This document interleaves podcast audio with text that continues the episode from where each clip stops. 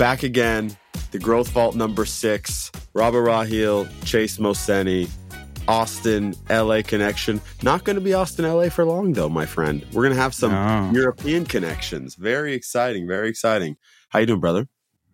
I'm doing well, man. I'm doing well. I got a little bit of anxiety. I get a little Yeah. anxiety before big trips, just tidying everything up with the whale, with personal stuff. Just being gone for a month overseas is is a bit of a. I've been gone for a month before, but yeah, just getting everything kind of tidied up. Yeah. But very, very excited. Really looking forward to having a, a nice little break and just enjoying life for a little bit. I want to read every day, work out every day, write.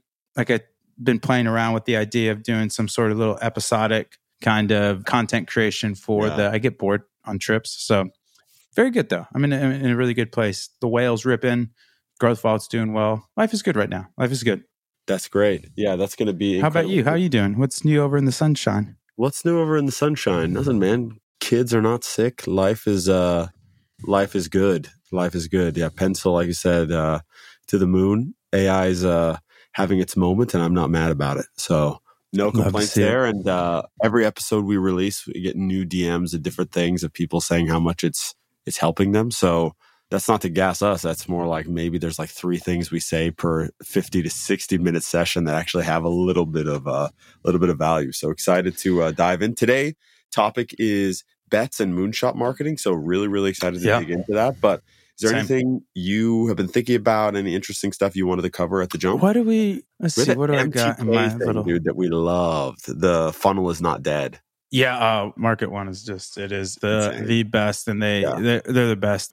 Their stuff is so so good, and I think there actually is some overlap in to D2C as well. I think that's kind of where we're finding our groove is that confluence of D2C and B2B. I think Yeah. that's that's really where me and you shine. Apple event? Did you get watch Oh, any yeah. of it? Get hot and bothered by it? What are your thoughts?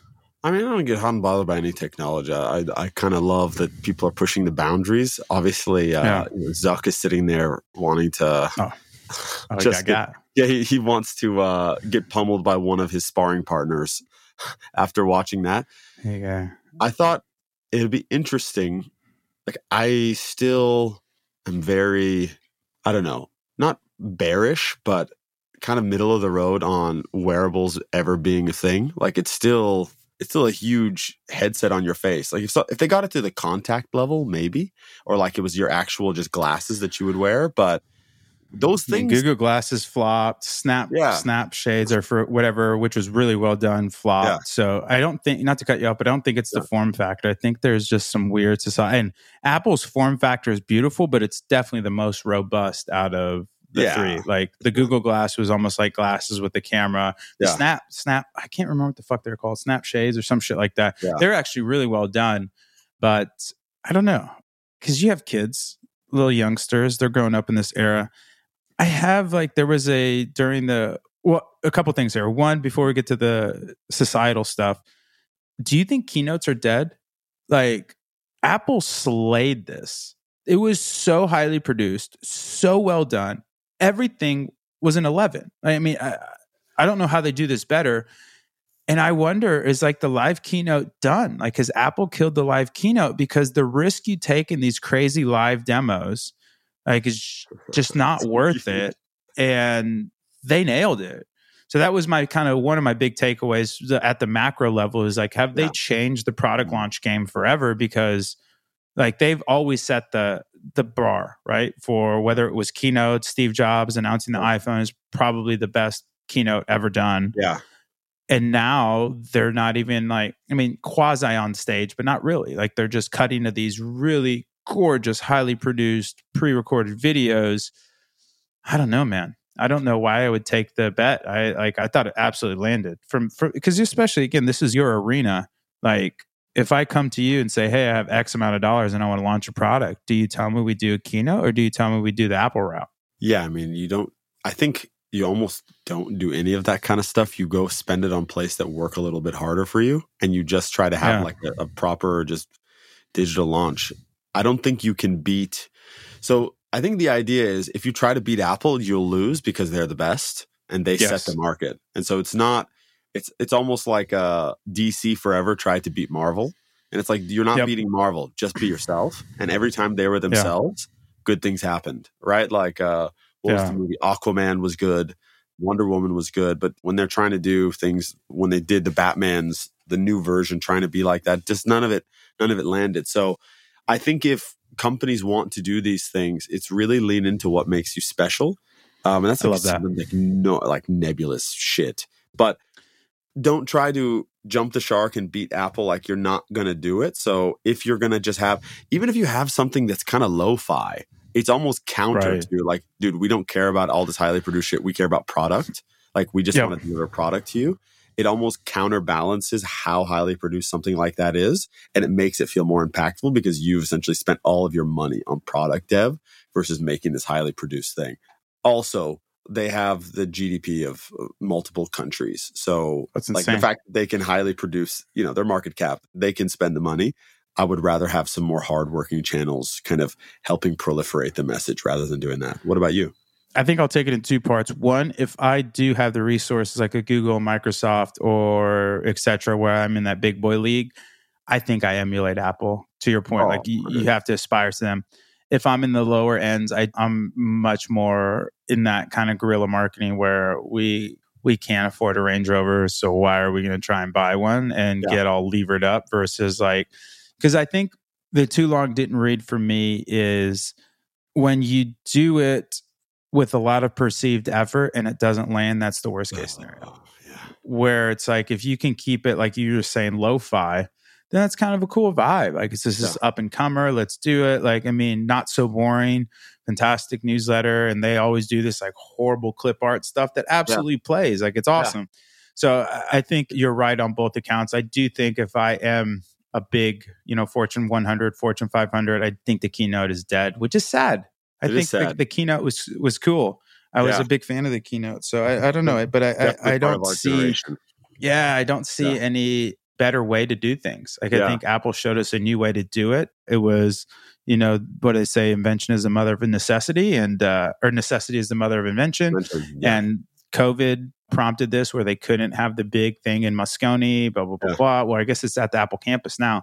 And so now they just found it. And it's just, I'm guessing, a way less heavy lift because being on stage for some people is really challenging versus being behind a camera Yeah. um, where you can just take multiple takes versus having having to hit that take. I mean, you know this better than everybody. Yeah. So I think like it's almost like theater versus film where Yeah. candidly theater is way harder than film. Like theater when Yeah. you're out there on the stage, like that's what's getting recorded versus Yeah. film. You have post production, you have things that you can shake out. Yeah. Yeah. So I think the keynote might be dead. What else? We- won't get into the societal stuff. I'll, I'll, Yeah. I'll save that for a Debbie Downer episode. uh, what else do I got? I've been super bullish on the merging of. So AJ has this great line. I hated it for marketing, but I loved the thesis where it said, uh, "Let machines do what they do best, and let humans do the rest." yeah. That's my new AI thesis. I think AI is fantastic, but I think it might have been a head fake for a lot of people. I think what's going to happen is there's going to be this, and for good, better or worse, I don't know, but there's going to be this concentration of AI power. So you're going to see Google, Microsoft, I think really, really take that torch and run with it. And by extension, you know, OpenAI because of Microsoft's investment. But Yeah. I've been blown away by Bard, candidly, because I don't Yeah, yeah. have the plugin thing. So for Yeah. people that know, Bard is Google's, eh, for lack of a better analogy, Chat GPT. Um, but it's already connected to the internet. The visuals are way better. ChatGPT is still a fantastic writer, but I've been using Bard more and more. And the irony is, I pay for ChatGPT and Bard is free. So Yeah. I'm actually starting to become pretty bullish on Google, where I think that people are overestimating the uh, the impact it's going to have on them. I'm actually thinking about this is not investment advice. Yeah. Um, taking a little bit of a position because I Yeah. think it's a little little bit undervalued right now. have to think about like uh, Google's their data advantage. They don't. That's what I'm saying. Anything they, they own. That's what I'm saying. internet. Like They probably own the most. real estate. They own the most well real put. estate. They've indexed. They've indexed the most real estate. They have also. they have a ton of compute. They have a ton of compute, top- and this is they have the top. Like the amount of investment in algorithmic engineers Yes. is second to none on the Yes. planet. Like not just oh Yes. in the United States, the planet. And so Yes. To think that a company so like OpenAI had a head start, which is also why they launched ChatGPT last year because they like this is all this is all Game of Thrones shit, obviously. Um, so you know they knew, so they had to get to market faster, so they got the market share because Google has the data and engineering advantage just based on scale of the business. So love this is one of those ones like it actually dovetails perfectly into bets um, which is you got to take a bet sometimes to go early because it's going to give you first mover advantage, stuff like that. So anyway, we'll definitely. No, I love that. So for people to kind of keep people along, if they're not familiar, uh, essentially a first mover advantage is a way to think of it. If you're the first in the market, you're the best in the market because yeah. you're the only choice. Yeah. The challenge and what again I'm seeing in the AI and the thesis that I'm starting to have is two steps ahead of martyr, one step ahead of saint. And so I am thinking that you sometimes don't want to be the spearhead because you get got. And so I'm wondering, and again, Sam Altman, brilliant dude, hedged his bets by making sure he had a behemoth, a gorilla in his corner, gorilla, yeah. i.e., Microsoft. Yeah. But I'm wondering, you know what I mean? To your point, there's just so many like Google is so well positioned for this. And yeah. I think that I was, you know, included in the yelling at the demise of it. So I don't know. We'll see how it plays out. But I definitely yeah. think first mover advantage is really important. But at the same yeah. time, you don't want to be the martyr that dies. You want to be the saint that gets uh, to live. Uh, so I think there's a little bit of that going on. Speaking as a generative AI martyr, definitely definitely. Yeah, right. Yeah, like the Saints being, better play. Being first is yeah, being first is cool, but you know, you maybe you don't get canonized. So yep. uh, I'd like to be on the wall at every church in Europe. So, Correct. Yeah, Get you a candle. Yeah, let's do that. A Machine candle. LSU has just implemented air conditioned helmets, which is uh, kind of fascinating. Yeah. Kind of fascinating for their football team. That was yeah. pretty interesting. Um, You've been down there, um, dude. It's a fucking swamp. Like no, I heard. I heard it's wild. Yeah, I heard it's wild. No, I think that's all I got. Those are kind of the biggest, all latest, right. greatest news for us. The the Apple stuff was kind of the one thing I was really interested in. Cool. But yeah, that's that's all I got in the moving and shaking. So last week I posted something that uh, you messaged me about within a, few minutes, which was essentially like one of my favorite spreadsheets I have. It's called uh, Budget and Bets. And yeah. so the idea behind budgets and bets is you have a certain amount of capital that has been allocated to you on a qu- quarterly, monthly, annual basis, whatever you want to call it. And you have a certain amount that you have to just have on hardworking channels going through your kind of standard operating procedure. And depending on where, what stage of the business you have, you a- you can allocate a certain amount of capital and resources. The resources also being time and people behind it to bets that have asymmetric yield and what I mean by yes. that is essentially like if you have your standard three to one, five to one ratio, seven to one ratio on some of the things that you're doing on a regular basis, Google Ads, you know, newsletter, white papers, all the all the standard stuff, social channels. What is something that you can do that has a 20 to 1, a 50 to 1 that yes, if you lose, it's a big loss, but because you have all the rest of the stuff working, you're not actually going to take an L. It will be amortized across all of the other hardworking channels. And so maybe those have a tiny dip, but like in aggregate, you're still winning at a, at a much higher proportion, but you're giving yourself this yes. opportunity to make a huge step change in both the business outcomes, but also the perception of the business. So that's kind of that yes. top of funnel, you know, word of mouth thing that I talk about all the time. Awareness. So I'm really obsessed with this and thinking about it all the time it can be hard to think about when you're in the guts of the business. And so you really have to step back to think about it a lot and give yourself space to think about that kind yes. of stuff. But I'm curious how you've thought about it. You've obviously done a few of these things. Mine are kind of yep. a little more micro recently, but we've done some bigger things as well that have had really big yields. So we'll talk about that. But uh, I'm curious how you think about bets. Yeah. So one, I think you hit the nail on the head. I was very, very bullish when I was deploying capital on the fancy word asymmetric bets, but said a different way cap downside, unlimited upside. So I know mm. this thing is going to cost me 5, 10, 15K. That's all it's going to cost me. Like I know what I'm going to pay for this bet. But if this bet nets out to the moon, like there's no real cap on the upside. So those are the bets I love, love, love, love, love to take.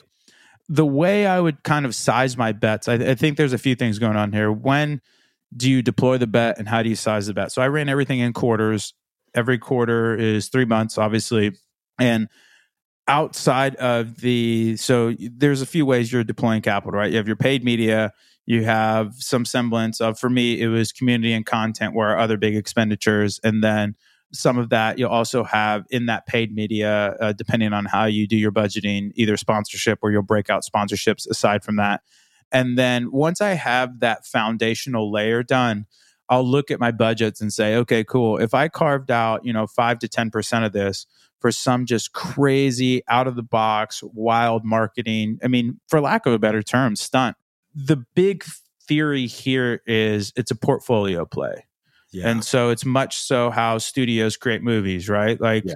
Chase, you're running CM Studios, yeah. you're going to deploy $100 million across, you know, 10 or 20 films. If one of those hits or two of those hits, they'll pay off the whole portfolio tenfold. Exactly. exactly. And so that's kind of the same thinking. With that being said, if you don't have a ton of budget, you really need to focus. Like the moonshot marketing is the last thing I would add on, but you really you need to have your foundational stuff in place. And so like we didn't really start doing moonshot marketing until maybe six months in. And the first one we did was pretty tame in terms of cost. We sent an iPhone to the moon with triple whale on it, and yeah. we did a, a, whole campaign around attribution out of this world. And we have yeah. these like gorgeous shots of like the curvature of the Earth with triple yeah. whale in space. Like it was rad. And then we did the other thing too is you can start to fold it into collabs or partnerships. Mm-hmm. So we threw a pickleball tournament called the Beluga Bash, and one of our clients is Recess Pickleball Paddles, and they make these incredible pickleball paddles. So we ended up making custom paddles with them, and then having this really cool tournament. Another thing we did was D2C After Dark, which was actually a pretty big lift. The kids probably don't remember, but back in the day, the real world, it was almost like the first foray into yeah. reality TV, right? Yeah. And it, for the few, first few ones, it was actually pretty good. And then it started to, the challenge with those is when you're shock and awe is your strategy, you're just constantly yeah. having to turn it up, up and then up it gets into bad. Sure. I mean, yeah, it gets into some bad taste. A little closer for the kids. They remember that one a little bit better. What is it? Jersey Shore might be closer to them. Yeah, but again, yeah. I think it's a bad representation because it was yeah. just such a horrific. Like it was more of a train wreck versus like the real world was like something where yeah. it's like, oh, that guy just crashed his bike, haha, that's funny. Versus like Jersey Shore is just so ridiculously over top. Anyways, we did uh, D2C After Dark where we flew out a bunch of creators. We put them in this big mansion right downtown. We have a had a private chef come, filmed the whole thing, did a YouTube series, got a yacht on Lake uh, Lake Travis, excuse me. We wrapped a whole tour bus with Triple Whale, driving it through the city. It was fantastic. Absolutely landed. And then probably the biggest, best thing that we did in terms of our moonshot marketing and candidly going off, going like to paying the portfolio, this had the most business impact. However, it was the biggest commitment out of all of them. D2C After Dark was probably in the same order of magnitude. But to be fair, we did get some subsidies from sponsors, et cetera, et cetera but the Whaleys was was definitely the biggest thing that we did where we did a award show out here in Austin. We had a bunch of just incredible speakers. We rented out one of the best restaurants, Lambert's Incredible Barbecue in the city. We had a, the best ballroom in the city for this kind of black tie optional affair. And we were just uh, kind of giving people a mental model of the Oscars for D2C. That had absolutely outsized impact. It was that was the bet that paid off the whole portfolio was the Whaleys. And so I don't know if you get to the Whaleys right off the gun. Like I think you need to be. It, it, was so actually pervasive and successful that Klaviyo is copying us, and they're not doing as great of a job as we are, candidly. So that's kind of I, am kind of all over the place. But again, I think you need to get your foundations in place. You need to understand how much you can bet, where you can have, like you don't want any vulnerability in the system. I think that's that's kind of the too long didn't read. And how can you identify those vulnerabilities and then place those bets in a meaningful manner? Because you can't just say, okay, I'm going to put all the budget on one horse or I'm going to put all the budget on one bet. That was something that I was very allergic to where you know people wanting really big retainers for x y or z or something like that where i want 50k for this or 70k for this. It's like you start to get into some some pretty how do you make this back versus yeah. 5 to 10k it's like okay cool. I can i can see a pathway to break even and even a pathway to yeah. netting positive on this. Whereas when you get into 50 60 70k kind of commitments it's a lot. And the other thing that i would add because I, uh, I want to get your thoughts on this is money's probably the least important thing in this equation. Like you can raise more money, you can find more money, you can do. When we did D2C After Dark, I was running my team hard, dude, because we're working nights, weekends. Like, yeah. uh, you know how hard it is to run a production. We were literally shooting a reality TV show. Like, people, uh, not to sound crass, but you understand why uppers are a thing in Hollywood now because mm. it is hard to be on set doing this, doing that for eight to ten to twelve hours. Like it's it's a fucking yeah, on, grind on, on, your feet too, on your on feet. your feet. Yeah. Constantly mentally there, like just this, this, this. We had Alexa did a great job producing it. I could kind of be the peanut gallery, but I'm still there, kind of observing. And so, my big takeaway from that was the focus and time of the team was something I did not factor into my equation because I, I was just looking at money. I was like, okay, cool. This is how much it's going to cost us, blah, blah, blah. And like every single person was heavily involved in that. And yeah. so that is something that I, I, would say when you are making these bets, don't just look at the monetary commitments, understand the focus and the time that is going to be taken away from your team to do this project because opportunity cost is a real thing. And yeah. thankfully, nothing blew up and like life was good and we ended up having a really successful thing. But that was something that was, it caught me out a bit where I did not have that factored into the equation you said the thing that I think is probably the most important at the end, which is opportunity costs. So there's something a lot of people, myself included, we forget sometimes to think about when we go and take something on that's really big and essentially it's not on the easy effort, high impact part of the matrix, which is how much is everyone billing an hour to the company? Yes. Okay, if we add all of these up on top of the costs, what ROI do we actually need to do to make this ROI positive? Because we're taking yes. them away from something else where we know that they can guarantee some sort of outcome.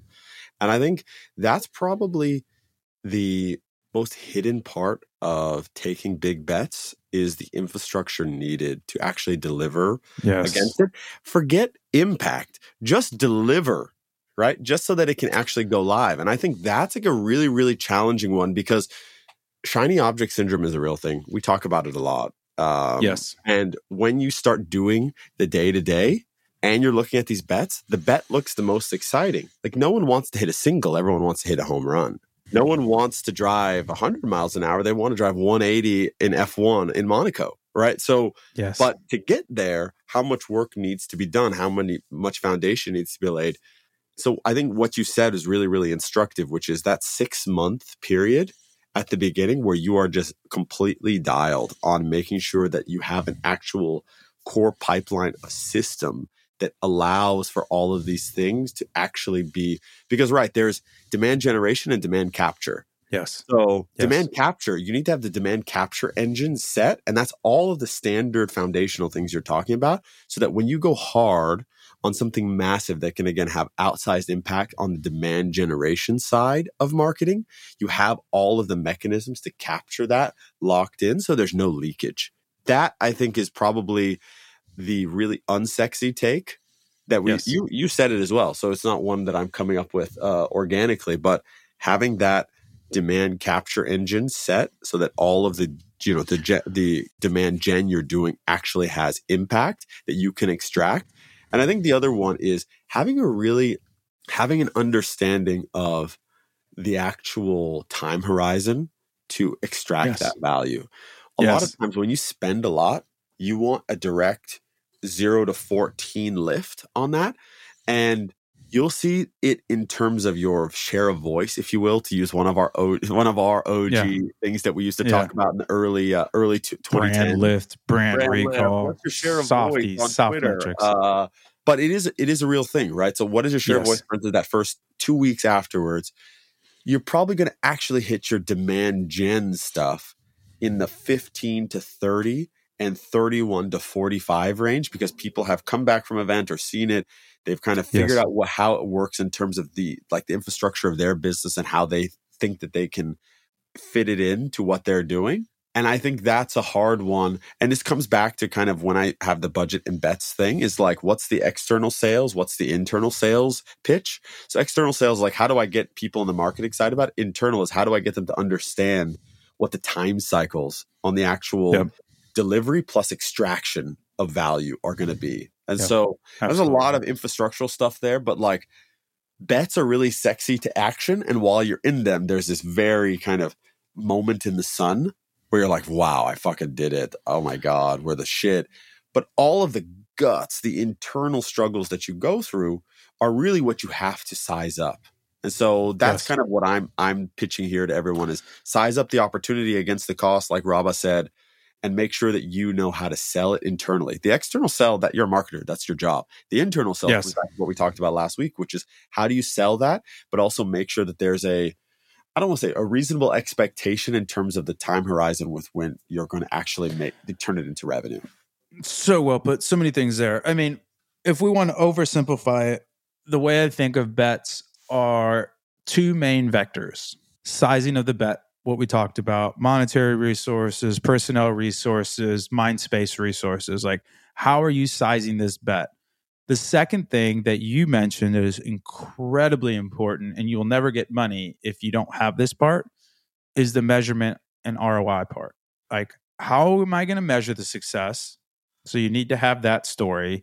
And then how am I going to measure the ROI on said Yeah. success? And so that is something that, especially if you're running events or something non digital, there's a lot of kerfuffles that come up. So, for example, for us, we really saw, so we have something called Gong.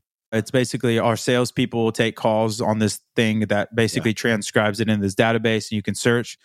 So, what I had to do was search all of Gong every time the Whaleys was mentioned. Bing, bing, bing. Oh, look at all these deals that I've affected. And then we saw an actual split. So, usually our traffic on the site is like 70, 30, maybe 65, 35 in terms of paid to organic. Yeah. During the Whaleys, it was essentially a 50 50 split because we were generating so much awareness Wow. around that. And so that was something that you really need to be able to wrap that narrative up. And then I guess the the ancillary on top of that measurement is what's the payback period? When am I going to be judged? Is it three months, six months, one month?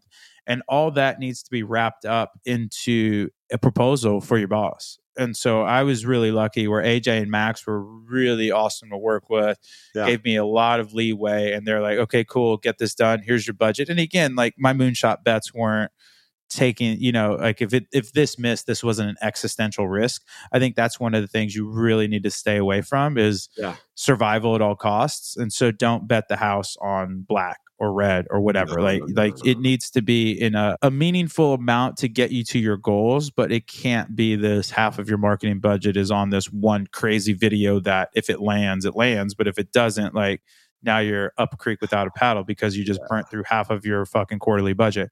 Yeah. So I, I think that's how when I was looking at things, there was sizing and measurement and then ROI payback window, which is essentially a function of measurement. Those are the three things that I think should encompass not only your moonshot bets, but but also how are you pla deploying your paid media at what Yeah. intensity, on Yeah. what channels, how much are you paying for content? What's the point of it? Like why do why am I giving you this money? What Yeah.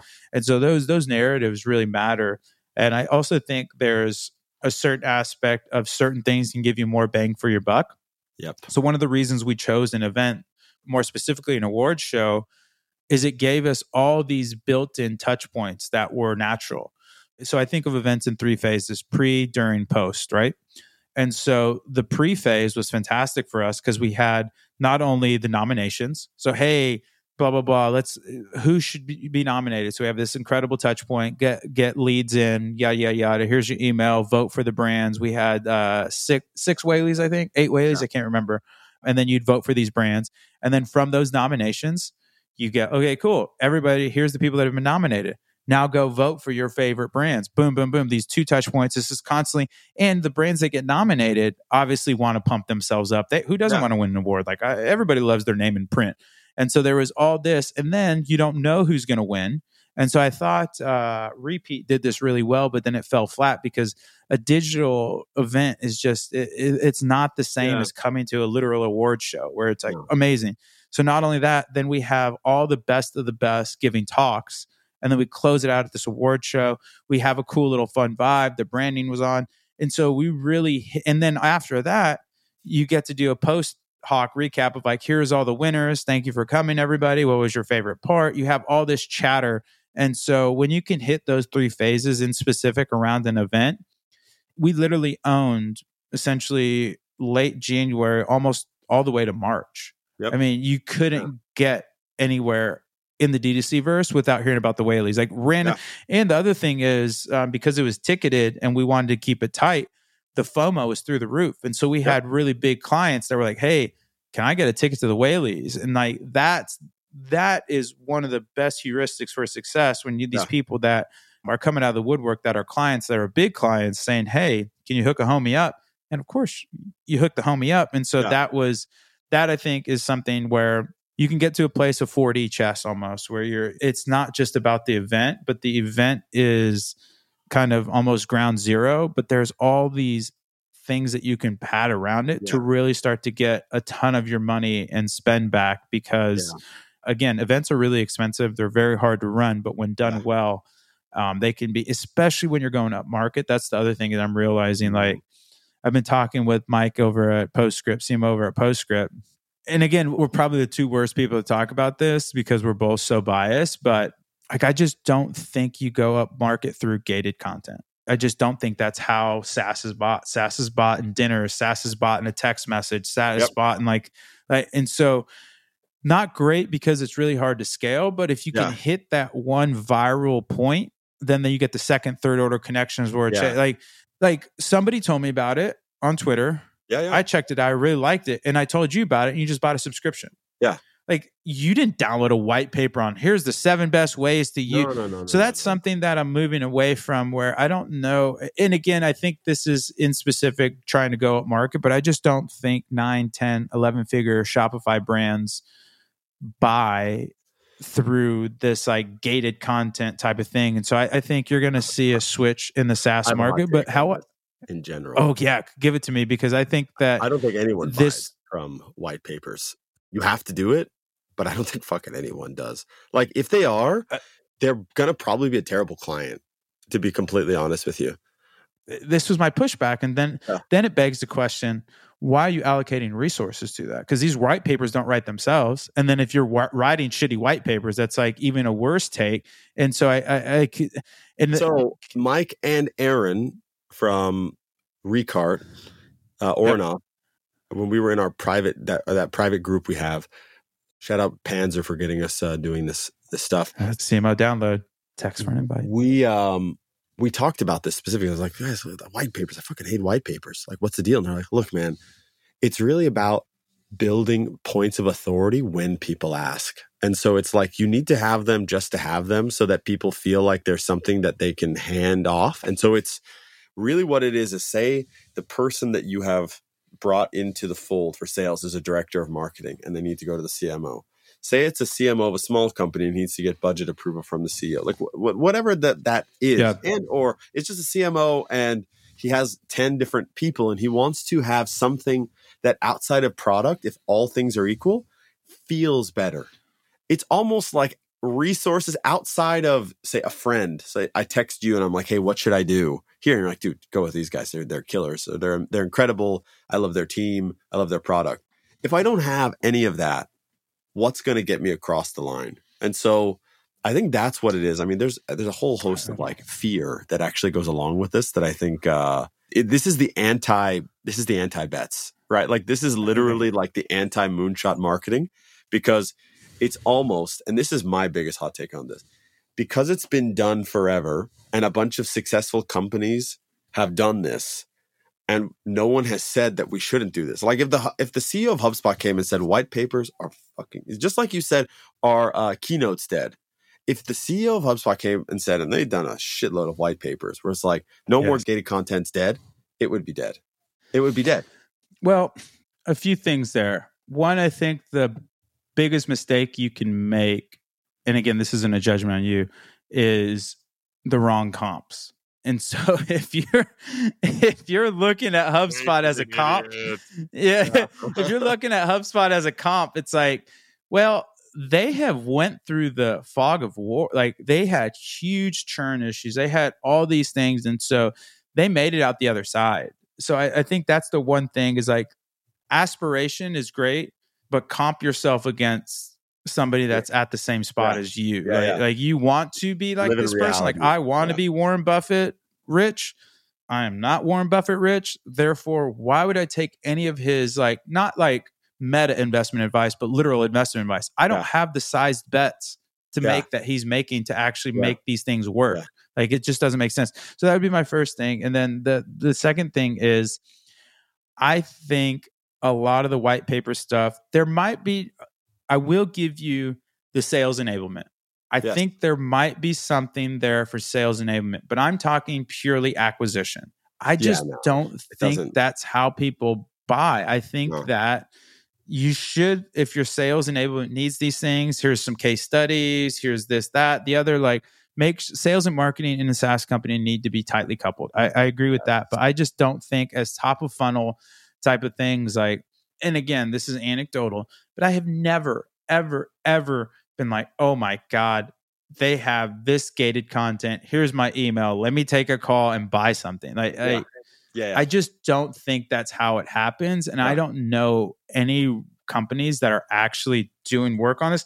There are some like, but again, this would fall more into content than white paper about like how to illuminate the value proposition a little more because like for example like a canva or a figma or something like that but again you're starting to get into really technical verticals yeah. um, that like I do think documentation matters there because the user is super technical. Whereas like for us, we have such a range of users that like that's something else that I really was super bullish on that I have since kind of receded a lot of my enthusiasm is I don't know how impactful product education is. And I thought it was like I th- dude I thought it was the holy grail. Like I Yeah. was all all in on it and for me it's more the macro education of understanding for us how to run your business better. Yep. Here's some metrics to look at. This is how you understand profitability. Here's the anatomy of a transaction. Understanding the D2C business Yeah. as a whole, and then start to throw in a little bit of like, here's how you could do this in Triple Whale, or Yeah. like versus like just this. We did Triple Whale University and we made all these highly produced, beautiful videos. Eh, yeah, I wouldn't say they flop, but it's not the the thirst is not as fervent as I had once thought. And I think there's a few things there, but um, that is something that I've really changed my tune on Yeah. where I think product education is a siren song. Yeah. So, guys, we just closed off bets. I think, Rabah, we had this really interesting like, what does a moonshot look like, and what does anti moonshot look like, and what where do they sit? I think it's really important actually. But for us to sum Size your bets, size your measure your bets, give an ROI or a payback window. Those are the three Exactly. things that really need to happen when you're when you're deploying your paid Yeah. capital. What is the product of the week? Dun, dun, dun, dun. Oh, so hold on, actually, on. let's let's do Oh. this. I'm going to do this. oh, we got another bumper. Oh, There we go. my word, this is top tier now. Watch out, my first Yeah. million. Here we come. Um, so it's actually uh, a little bit of a homer pick. I talked to the guys, Rashab and uh, his uh, counterpart. It's something called Fermat. Fermat, excuse me. Fran- Look at you, the Franco. I can't. It's always something French with you. Yeah. You just you're, you're bringing right. it into my just bring it era. Yeah. into my aura. So it's fermatcommerce.com. Um, really cool stuff what they're doing. So essentially, they are doing AI storefronts for your ads. And that sounds like super buzzwordy. Uh, but ultimately, you can go in to their system, make a storefront. But not only that, it's almost like Facebook shops. But the challenge with Facebook shops is you don't get upsells, you don't get cross sells, Yeah. you don't get like the little bar saying, hey, buy this and you'll get free shipping. Like Yeah. it's just a different checkout experience. You get all of that. But more importantly, one, you can increase attribution because these links are not, you can't find this link unless it's through the ad. Yeah. The second thing is you can make this cohesiveness between the ad and the actual storefront. So you can show the products, you can show the hero videos, you can change these things up without having to spin up like another landing page, et Yeah. cetera, et cetera. So pretty bullish on them. Check them out. To be fair, uh, a little pricey. So this is definitely for shops doing numbers already, and they're just Yeah. looking for those, you know, five points, seven points of of lift there. But I've been really impressed with it. Like I said, I got to do a deep dive demo, and uh, what they've been doing over there is pretty interesting. You can also throw in some embed. So, like if you have a really highly trafficked blog post or something like that, you can embed the shop right on the actual blog post.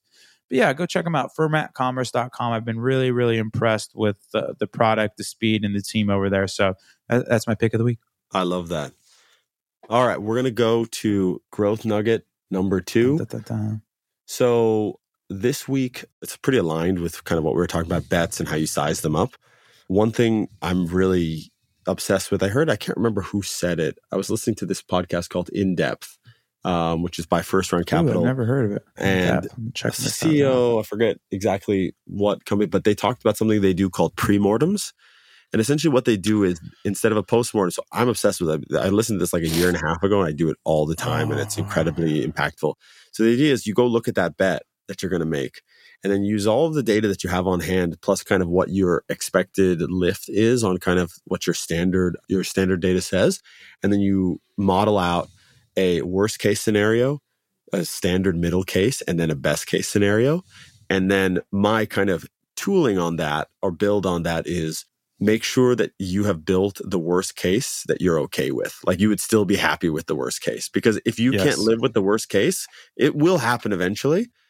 You're going to be left holding the bag because you're the you're you're the essentially the buck stops with you when it comes to making decisions on go to market. Champion so, of that.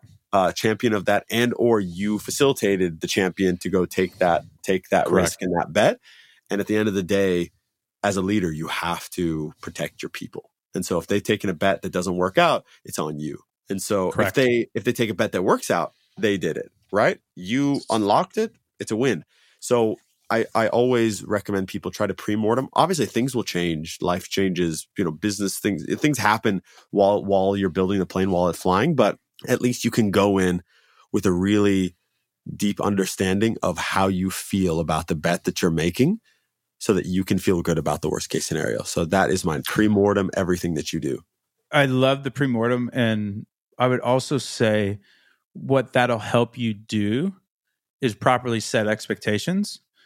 Most of the conflict I have seen in business is a usually misinterpretation of the expectations where yes. it's like, oh my gosh, I'm going to throw this event. Okay, Robert, that's going to add a 100 million in ARR. Like, well, maybe but here, here's a, and, and, to your point and this is how i when i was running brands this is how i would do projections right so you have yeah. pessimistic neutral optimistic and you have three scenarios and to your point if that pessimistic scenario is below what you can tolerate either a resize the bet b change the bet or c kill the bet because yeah. if it yeah. does well but doesn't do well enough like and it doesn't hit that threshold, you're still like Chase said, you're still going to be on it because you're going to be the endorsement. Like everything needs either a champion or a sign off. And yeah. to Chase's point, like the buck stops at that guy or a woman. Like that's who gets the credit. That's who gets the credit, whether it's yeah. failure. so I think that's one of the things that that pre-mortem is incredible. And to build off of that, I think postmortems are really, really helpful as oh, well. 100%. Like being able to do that um, and and it's really hard to build that into a culture that is move fast, where yeah. there needs to be some self reflection, and that was something that we weren't great at at the beginning because we were moving so fast, and then yeah. finally we got the team into a cadence of okay, cool.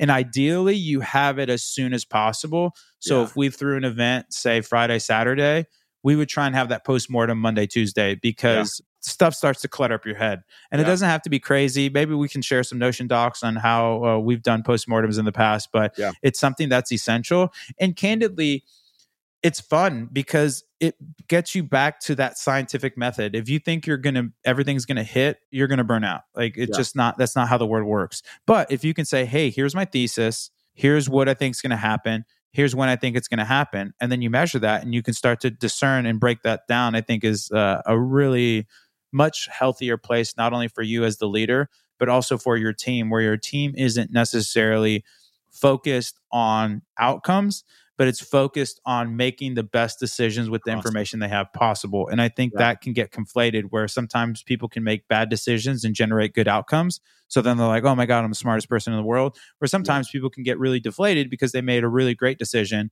that yeah. might have been like an 80 20 and they, they just hit the 20%. that and it didn't net out, but it was still a great decision, still a great system. Don't scrap that. It's just sometimes you get the bear, sometimes the bear gets you, and that's a really hard lesson to learn. I think. Hundred percent. I think the uh, the thing I, I love about doing pre-mortem, post-mortem is you start to be able to see trends, whether it's a big bet or Yes. a small bet. And so now, once you start making those pre-mortems, you actually have kind of a line of sight to what the different size of bets are actually going to happen. So, like for instance, one thing I I learned very quickly after kind of turning on and off Google Ads multiple times is Google Ads drive sales calls. They don't drive PLG leads, but they drive sales calls. Okay, I want to turn up sales calls this month because I need to kind of hit some bigger some bigger sales goals. Okay, I'm going to turn up Google Ads because I know there's a breaking point, obviously simultaneously, but pre-mortem, hey, I think it's going to do this. Post-mortem, oh, it does this. Okay, what's the breaking point in terms of actual budget allocation? Okay, I can do this. Yes. Oh, I can add, you know, et cetera, et cetera. So yes, completely agree. So my friend, to close off, what you got? What do I got? You sent me um, something that was really good. Lenny's podcast. He just recently had, uh, I think, CTO, COO of Rippling. Yeah. I, I can't remember. A C suite at Rippling. Really bright guy working with Parker. Insanely fascinated how he thinks of management, how he thinks. Uh, Yeah. I was really, really into that podcast. Brilliant dude. Uh, definitely go check that out. Um, what else do I got? I think that's the the big ones. We got uh, another heater of whale mail going out today. If you're not on whale mail, it's triplewhale.com slash whale mail. And then my brother from another mother has the pencil sharpener, which you can, Yeah. where can you sign up for that? Yeah, uh, you can sign up at our website or at uh, what's it called, pencilai.beehiiv.com. We got a we got a whole Let's go. backlog of like seventy in there. Uh, let's go. Whoa, Amazing. Yeah. I wish I had a real actual ESP. I have to do Yeah. everything through HubSpot. And it's, Yeah. uh, like, it. it's great for the business, horrible for the marketing. Like, yeah, it's, yeah, yeah, it's yeah, a yeah. really, I, it's I, a brutal. I, I decoupled myself from that uh, from those shackles a while ago. So good. Yeah. So smart. yeah, So smart. What else do I got? I think that's kind of the, the gist of it. Getting it done. Yeah, it's the big ones. So make Yeah. sure size Well, your bets, measure your bets, ROIs, paybacks, pre-mortem, um, ins- pre-mortem. pre-mortems. enjoy really your life. important. I think we're recording next time from Spain, possibly. That's going to be crazy, exciting. right? Yeah. of course. it's Maybe I'll- exciting, I'll- yeah. Barcelona. Wow. Oh, fun fact about that. So there's Castilian Spanish and then Regis, right? So Yeah, there's Vosotros form. Do Yeah. you know how it came about? Oh, Like the, what one of the ultimate gene moves ever. The is it? king had a lisp. Oh, And so he couldn't get rid of his lisp, so he made everybody speak with the lisp in Vosotros form. And that's why in Oh. Mexico and other uh, Spanish-speaking countries, they usually don't recognize the Oh, yeah, yeah. Vosotros form. Como- como Uh, uh. Barcelona. Barcelona. Yeah. So there's a little fun fact. Uh, uh, Oh, that's great. When you- when you're the king, you get to be the king, baby. Be the Yeah. king. Yeah, folks. So thank you for stopping in for us. Uh, we did get some interest in that mastermind stuff. So again, still holding holding strong there. Uh, did you see Isaac, Caleb, Carly? Dude, they they jetted to. Croatia without us. Private Island. Yeah. Unbelievable. The hell, man? Unbelievable, Isaac. I'm I'm I'm very butthurt about this. Yeah. Um, but so possible mastermind coming up. We are spinning up the newsletter, so be on the lookout for that. We really appreciate all of the kind messages, everything. So let us know how we can either a make this better, what you enjoy, what you hate. We are here for you. The podcast for the people, by the people. Remember Fugu? Yes. I, don't, I don't know. if you, oh, yeah, man, yeah. Forrest Myers, I was urban. I grew. Yeah, let's go, kids. Man, Let's go. Let's go. So another one in the books. Six, seven. What is this one? six, This is number six, man. Oh, lucky number seven will come out Yeah. in uh, the Spanish. Yeah. Um, but like I said, we really appreciate all you guys and gals and amazing humans out there. And uh, yeah, give us a shout if you have anything interesting. Yeah. We're both on the Twitters. I'm quasi on LinkedIn. I'm trying to get better over there. Um, and then Chase is also on MentorPass. I'm somewhat on MentorPass. I got to talk to Kenny. I keep getting the notifications, but they're late, so I feel bad. Uh, a Yeah. guy named Caleb. I'm going to reach out to you, Caleb. I'm sorry. He gave me like a same day request, like, and my schedule is not that fluid right now. But Yeah. uh, Caleb, I'll hook with you, hook up with you offline. But if you want to go pick Chase's big brain, understand how his hair is so beautiful, go grab some time with him on the Product Mentor Pass. Go get you some AI ads, and uh, Yeah. Think that's all we some got. attribution over here. Yeah. All right, man. Oh, Until go. next time. Until next time. Pleasure.